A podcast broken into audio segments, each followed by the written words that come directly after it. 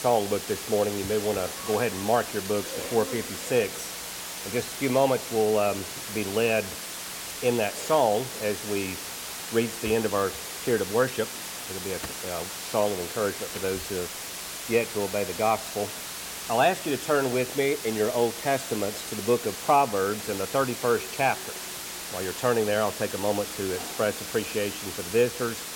We're glad that you're here today, and we hope that you can come back and, and be with us once more. Uh, I'm sure most everyone here knows that this is this is Mother's Day. It's not a day that um, the Bible commands that we set aside and engage in some special religious observance for mothers. But at the same time, I think we all understand that keeping in mind how important it is to honor that person. It's something that we do have a responsibility to do as a Christian, not just on one day of the year, but every day of the year. Every Sunday that I've ever preached on Mother's Day, I think I can honestly say, if I recall correctly, I speak on the subject of mothers. And I just told you I, don't do that because I think God commands it, but I do it because it's on your mind. And I think it's I think it's important. But in thinking about what I was going to say this morning, this past week, I had opportunity to reflect on the fact that the attitude that we have in this regard changes with time. And one of the events in life that changes it the most is the passing of your mother. And many of you are where I'm at. You no longer have your mother with you. And so you think differently about it. But at the same time, you understand that, that this, this commandment, or at least I appreciate it this way, that the commandment to honor father and mother, it doesn't end with their deaths. I think I continue, and I think we should all continue to honor our fathers and our mothers even after their passing. And we do that as we, we live their example, as we follow their wisdom, as we follow the guidance that they provided during the course of our lifetime. And we just develop a deeper and deeper appreciation for our parents. We appreciate the sacrifice that they made. And I think there's, um, there's just almost no way to really appreciate that when you're younger. You have to live the life of a parent. You have to live life. You have to experience what, what comes with age to really appreciate what it was that they experienced. But I want to go in a little bit different direction. I went back and I looked over the years at all my sermons. I've got my sermons back for I don't know how many years. But I went back and looked at all the lessons that I've ever preached on the subject of, of, of mothers. And I want to do something a little different today. And, and let me tell you why I want to do this. In, in thinking about Mother's Day, I, I recalled a conversation that I had with a, a brother years ago. We were talking about our wives. Men get together occasionally and do that. And we were talking about our marriages and our families, and he made a statement to me. And the statement that he made about his wife, and this was a compliment, I'm going to go ahead and say that before I say it. It was a compliment. But the statement that he made to me was that she's a better mother than she is a wife. Now, think about that. What, what first came into my mind was she must not be a very good wife. why would a man say that? I hope he doesn't go home and tell her that. You're a great mother, but you're, you're not much of a wife. And that's really not what he said. And the deeper we got into the conversation, the more it became apparent that he made that statement not because he felt that he was shafted as a husband he made that statement because of the appreciation that he had for her as the mother of his children. Now, having said that, this is what I want to take a few moments and, and speak about this morning. It's not so much honoring moms, but honoring the mother who is in your home. Think about that. Even if you no longer have your mother with you, if you're married and you have children, then in your home, there is a mother. And I need to think as a husband and as a father of how I can honor her in my home and how I have a, a, responsibility to do that. In Proverbs chapter 31 and verse 28, this is the, the proverb, the, the latter part at least, about the excellent wife. But you'll notice in, in verse 28, the author states that her children rise up and bless her. But then he goes on and says, her husband also, and he praises her. So it's not just the children who are mindful of the worthy woman who is in the home. But as the husband thinks about his wife from the perspective of what his children see, then he also blesses her and he praises her. Boy, it's just the hardest thing to talk about being married when you've been married a while, and especially when your wife is in the office. I wish every man here had to do this to appreciate what a challenge that is. It's easy. Those first few years of marriage, my wife would tell you I was the perfect husband. I would tell you I was the perfect husband. But you know what happens in time, don't you? Boy, the, the chinks in the armor start becoming apparent. You make that first mistake, and then you add another mistake to it, and you make that first dumb comment, and then you add another dumb comment to it. And after a few years, like maybe 33 years, how long I've been married, then all of a sudden you just feel like you want to crawl into a hole every time you are before an audience speaking about being a husband or being a father. It just happens. But here we go anyway. I need this as much as any of you. Let's just take a moment to think about the commandments. And what this does for those who are children, if you have parents, and again, I know you're, you're not going to appreciate this until you've got a little bit of age on you and, and maybe you're, you're, you've experienced some things. And, but I think by the time you're a teenager, eh, to a certain degree, you should be able to honor in a biblical way your parents. You should be able to honor your mother. You're not going to do that when you're five or six years old. You, you may obey them, but you're really not appreciating them and you're not really seeing what it is that they're doing for you. But at a minimum, we can look and we can see the commandments that are found in Scripture and understand from those commandments the value that God places on fathers and mothers. And for the sake of this lesson, the mother. Honor your father and your mother. Exodus chapter 20 and verse 12. And, and I, I look at this from the, the perspective of everything that is stated in these Ten Commandments. I mean, you look at the commandments. Don't, don't worship other gods. Well, that's a big one, isn't it? Don't, don't steal. Don't lie. Don't be a false witness. But right in the midst of that, don't murder. Right in the midst of that, honor your father and mother. Does that not elevate that commandment to see it within its context? Honor your father and your mother that your days may be pro- prolonged in the land which the Lord gives you. Now that sounds like a threat, doesn't it? Well, look at chapter 21. In, in a sense, it is a threat. In verse 15, the commandment is given He who strikes his father or his mother shall surely be put to death. Can you see that happening under the old law? And then also in verse 17, he who curses his father or his mother shall surely be put to death. Wow. That's, that's, pretty, uh, that's pretty severe.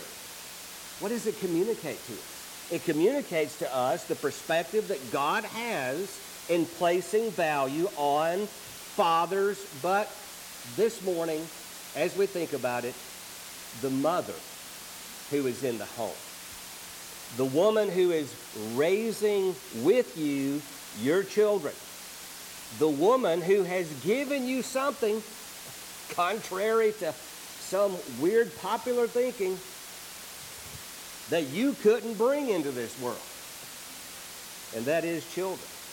This commandment is restated in Ephesians chapter 6. Honor your father, verse 2, and your mother, which is the first commandment, with a promise, so that it may be well with you and that you may live long on the earth. Well, there are consequences when we fail to keep the commandments. There are consequences when we fail to honor our parents. 1 Peter chapter 3 and verse 7.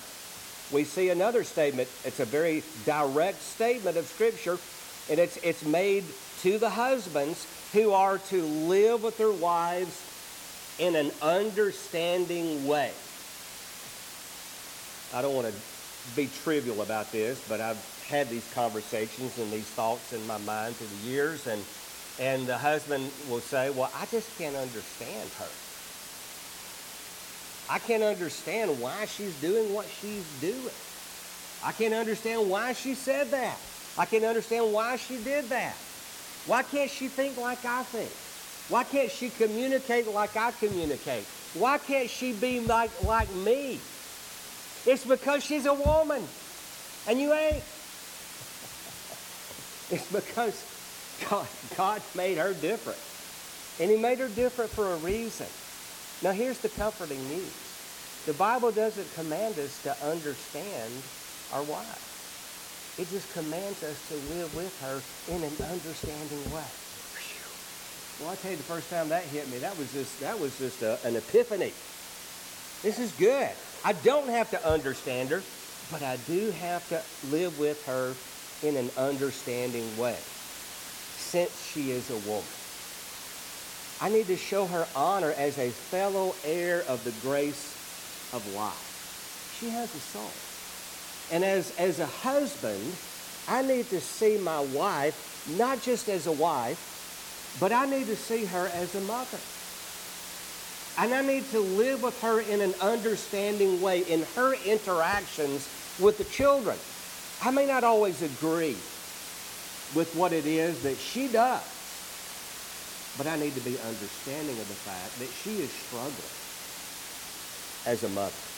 She wants to make all the right decisions, just like you want to make all the right decisions. She wants to be the best mother that she can possibly be, just like you want to be the best father that you can possibly be. Communicate that to her. Understand the value that God places upon her. And then show her that you honor her as the mother in your home. And one of the ways that we show that honor is through love. It is so good to go back and review Ephesians chapter 5. It's painful, but it's good. Because what Paul commands husbands with respect to the love they are to have for their wives. We need a refresher course in that, guys. Ephesians 5 and verse 25 Husbands, love your wives just as Christ also loved the church. Could you not have just made it a little easier for me, God? I mean, did you have to put it at that level? You know, Jesus died for the church. He gave his life for the church. There was no sacrifice he was not unwilling, that he was not willing to do for the church. He gave himself up for her so that he might sanctify her, having cleansed her by the washing of the water with the word, that he might present to himself the church in all of her glory, having no spot or wrinkle or any such thing, but that she would be holy and blameless. So husbands also ought to love their wives as their own bodies. He who loves his own wife loves himself. For no one ever hated his own flesh, but nourishes and cherishes it, just as Christ also does the church. This mystery is great. Verse 32 But I am speaking with reference to Christ and the church. Nevertheless, each individual among you also is to love his own wife even as himself. I think about me. I really do. I think about what's best for me every day. I really do. I, I, I'm, I'm willing to make sacrifice so I can have a better life. I, I like me. It's one of those weird conversations, isn't it? Well, that's, that's what the Bible says you are to do. Everything that, that, that the Bible says about relationships and, and about the way I treat others all begins with this proper self love. That's okay. But does the mother in your home think you think more about yourself than you think about her? And don't think she can't see that. Don't think she can't see through that. Speaking of love, go to 1 Corinthians chapter 13. Here's a, another painful statement that isn't given just in reference to love, but it's painful when you apply it to your love for your spouse, husbands or wives, either direction. But I think about this here in honoring the mother that's in your home, in my home. If I speak with the tongues of men and of angels, but do not have love, I have become a, a noisy gong or, gong or a clanging cymbal. Well, let's just insert that word. If I, if I speak this word, if I speak with the tongues of men and of angels, but do not have love for my wife, the mother in my home, I become a noisy gong or a clanging cymbal.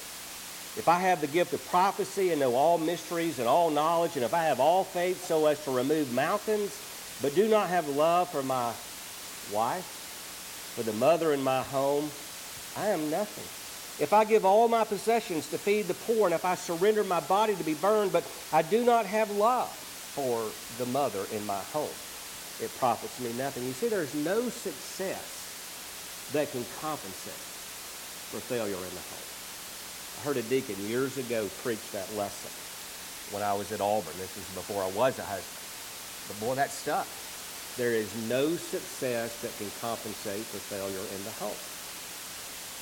And I may come home and talk about all my accomplishments at work, all the great things that, that everybody out there in the world of business says about me. But what about the mother in the home? Does she feel that love? Love is patient. Love is kind. It's not jealous. It does not brag. It's not arrogant. It does not act unbecomingly.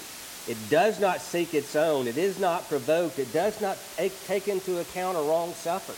It does not rejoice in unrighteousness, but rejoices with the truth. It bears all things, believes all things, hopes all things, endures all things. It never fails.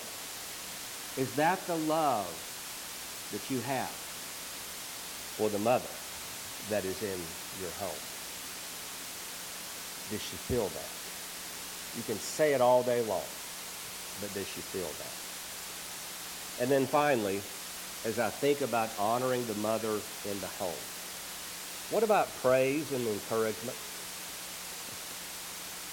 I said earlier that there comes that point in your marriage when you make that first dumb comment, that insulting comment. Kind of like the time my wife came home, and I've talked about this before, and she had her hair done, and I said, Well, it looks better. You gave it to me for that one, didn't you, honey? I paid the price for that one. I thought better was good. It's, it's not good when it's used in comparison. It looks better. You know, there's just some things you do not say. And you have to learn that, unfortunately, sometimes the hard way. But you think about whether your wife works outside the home or she's a full time homemaker, when you see her you can know for sure she's had a hard day. There are no easy days in, in, in parenting. Parenting isn't for cowards. If you walk in the door and she looks like she just fell off the back of a truck, Don't tell her that. It's because she's had a hard day. She, she can't just spend her day getting herself pretty for you when you walk through the door. She's been running after kids. She, she's, been, she's been beating herself to death trying to be a good mom to your children. Ephesians 4 and verse 29 Let no unwholesome word, like the word better, proceed from your mouth, but only such a word as is good for edification according to the need of the moment. What does she need to hear now? So that it will give grace, grace, unmerited favor to those who hear. Do not grieve the Holy Spirit of God by whom you were sealed for the day of redemption. What does that have to do with this? Well, when you say things that the Holy Spirit wouldn't say, then you're grieving the Holy Spirit. What would the Holy Spirit say about the mother in your home? Well, what has the Holy Spirit said about the mother that is in your home? The Holy Spirit has said to honor her. The Holy Spirit has said to, to love her as Christ loved the church. The Holy Spirit has to, said to live with her in an understanding way. That's what the Holy Spirit would say. And when I don't reflect that in my speech, I'm grieving that Holy Spirit of God. Let all bitterness and wrath and anger and clamor and slander be put away from you with, along with all malice. Why are you applying this to marriage? Marriage is wonderful. Marriage is beautiful. marriage, there's no room for, for anger and, and, and bitterness and wrath and clamor and slander. What planet are you living on? If that's the way you think. I tell you, it, it, it, I don't know how long you've been married, but eventually there is going to be bitterness, there's going to be wrath, there's going to be anger, there's going to be slander, there's going to be malice.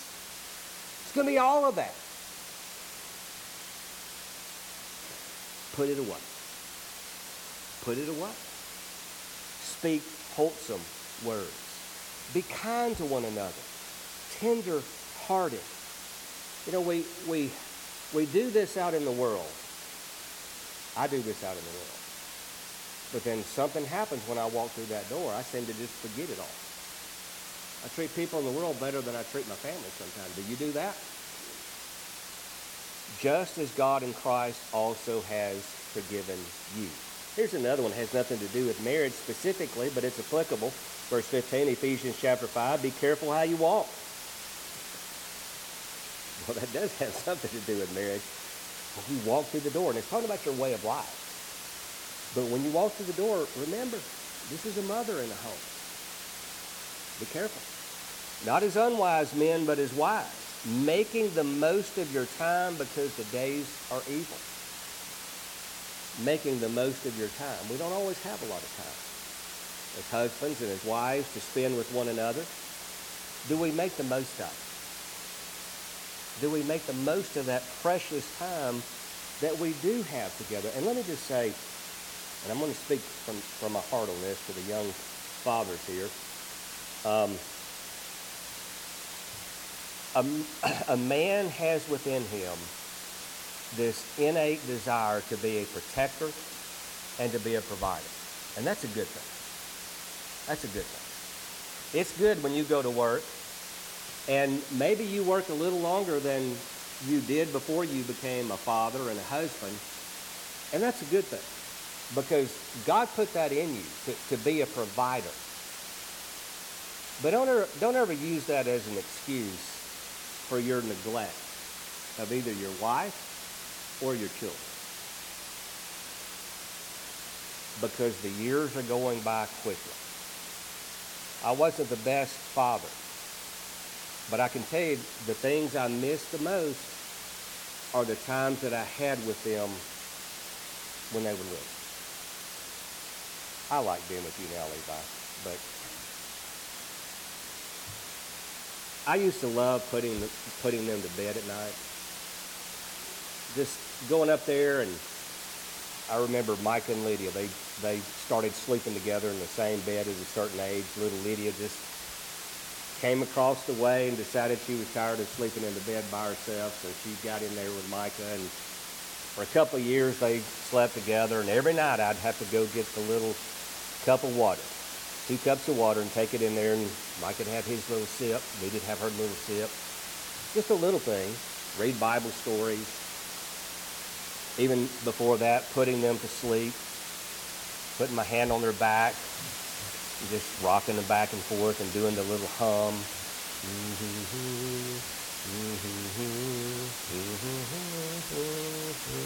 Did you ever do that? And then you and then you'd take your hand off, and I can remember little Levi. He'd be laying on his belly, and I'd take my hand off, and he'd pop that head up, look at me. You not done, Daddy? I'm not asleep yet. I'd do it some more. You, you, you just you're just sitting there with your head on the crib, thinking, "Oh, I hope I don't fall asleep while I'm doing this." I miss that. I miss all that. That's hard to to, to move past that in life. You know, if you're spending a lot of time away from your family, those days you're going to regret it. You're going to regret it because you can't have those moments back. I used to love giving them baths at night. I remember putting Levi in that little thing you put in the sink, and you put him in the put him in there, and you bathe him. And I used to love to get little cold water and just on him, just watch him.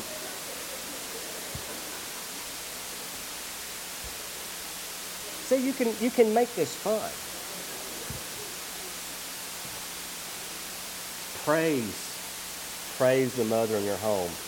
Enjoy the time. Make the most of it. Be subject to one another in the fear of Christ. Verse 21. You know, we think about subjection. Well, the wife is to be in subjection to the husband. And here's the commandment for us to all be in subjection to one another. And that would include me being in subjection to my wife. Well, how is that? Well, I think what that means is that I have to think about what's important to her. Sometimes I have to set aside my interests for the sake of her interests and, and allow myself to be a little bit in submission to her. And then finally, Colossians chapter 3. You know, the Bible doesn't say a lot about husband wife relationships, but here's one that begs the question why this? Husbands, love your wives and do not be embittered against them. Well, that can happen. You can become embittered against your wife. Happens for a lot of different reasons. But I think God recognized in the giving of this commandment that there is a potential for that because of the way men are made and the way women are made. And when you put the two together for years, there's just this potential for bitterness and resentment to develop. And that's why the Bible says, husbands, love them, do what's in their best interest, and don't become bitter. Chapter 4 and verse 6 Let your speech always be with grace, as though seasoned with salt, so that you will know how you should respond to each person. And that includes, that includes the mother who is in the home. I may let one of our other preachers preach next year. I'm running out of twists. These thoughts are yours. If you're here this morning and you've never obeyed the gospel, we want to sing a song now that is aimed at encouraging you to confess your faith, repent of your sins, and then to be baptized to have your sins washed away by the blood of Christ.